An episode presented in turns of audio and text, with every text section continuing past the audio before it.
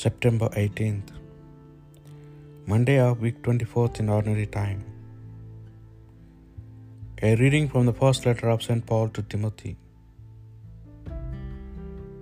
My advice is that, first of all, there should be prayers offered for everyone, petitions, intercessions, and thanksgiving, especially for kings and others in authority so that we may be able to live religious and reverent lives in peace and quiet. To do this is right and will please God our Savior. He wants everyone to be saved and reach full knowledge of the truth. For there is only one God, and there is only one mediator between God and mankind himself a man, Jesus, who sacrificed himself as a ransom for them all. He is evidence of this, sent at the appointed time, and I have been named a herald and apostle of it. And I am telling the truth and no lie.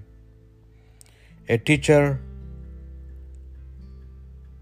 a teacher of the faith and the truth of the pagans. In every place, then I want the men, to lift their hands up reverently in prayer, with no anger or argument. The word of the Lord. Blessed be the Lord, for he has heard my cry.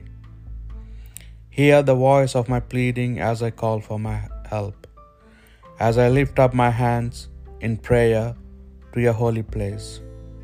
Blessed be the Lord, for he has heard my cry. The Lord is my strength and my shield. In him my heart trusts. I was helped, my heart rejoices, and I praise him with my song. Blessed be the Lord, for he has heard my cry. The Lord is the strength of his people, a fortress where his anointed find salvation. Save your people, bless Israel, your heritage. Be their shepherd and carry them forever. Blessed be the Lord, for he has heard my cry. A reading from the Holy Gospel according to St. Luke. When Jesus had come to the end of all he wanted the people to hear, he went into Capernaum.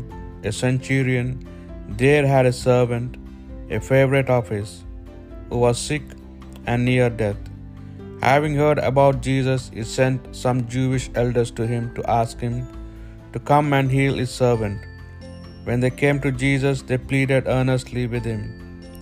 He deserves this of you, they said, because he is friendly towards our people. In fact, he is the one who built the synagogue. So Jesus went with them and was not very far from the house when the centurion sent word to him by some friends.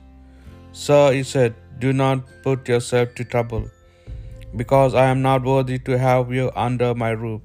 And for this same reason I did not presume to come to you myself, but give the word and let my servant be cured. For I am under authority myself, and have soldiers under me. And I say to one man, Go, and he goes, to another, Come here, and he comes. To my servant, Do this, and he does it. When Jesus heard these words, he was astonished at him, said, at him, and turning around, said to the crowd, Follow him. I tell you, not even in Israel have I found faith like this. And when the messengers got, got back to the house, they found the servant in perfect health. The Gospel of the Lord.